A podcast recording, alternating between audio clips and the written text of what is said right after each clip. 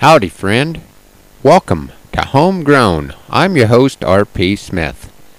I thought it would be fun this morning to have a little visit with my friend Yvonne Hollenbeck from Clearfield, South Dakota. This morning, Yvonne asked the question that I am sure has crossed many of your minds. What would Martha do? A year ago in August, I was